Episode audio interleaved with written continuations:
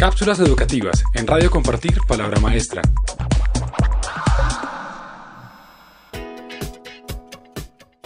¿Qué es el liderazgo educativo como característica personal? La educación es una de las bases para el buen desarrollo de un país. Las personas constantemente estamos educando y aprendiendo. Por ello, es de vital importancia que desde los primeros años se motive a que en los centros escolares se eduque para el liderazgo educativo, que no es otra cosa que estar en capacidad de potenciar nuestros conocimientos. ¿Cuáles son las características del liderazgo educativo desde el estudiante? Un liderazgo educativo se caracteriza porque te enseña y estimula aprender, pero no te presenta qué y cómo debes hacerlo. Dicho de otra manera, educar desde el liderazgo educativo no te da un pez, te enseña a pescar.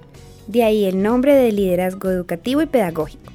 El liderazgo educativo crea una competencia e independencia en la persona que hace de ella un individuo completo y autosuficiente.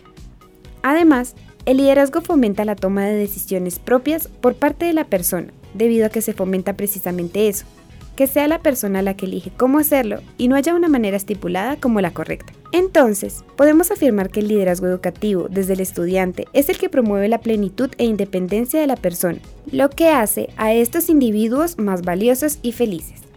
Encuentra más información sobre el liderazgo educativo en el especial mensual que realizamos en www.compartirpalabramaestra.org.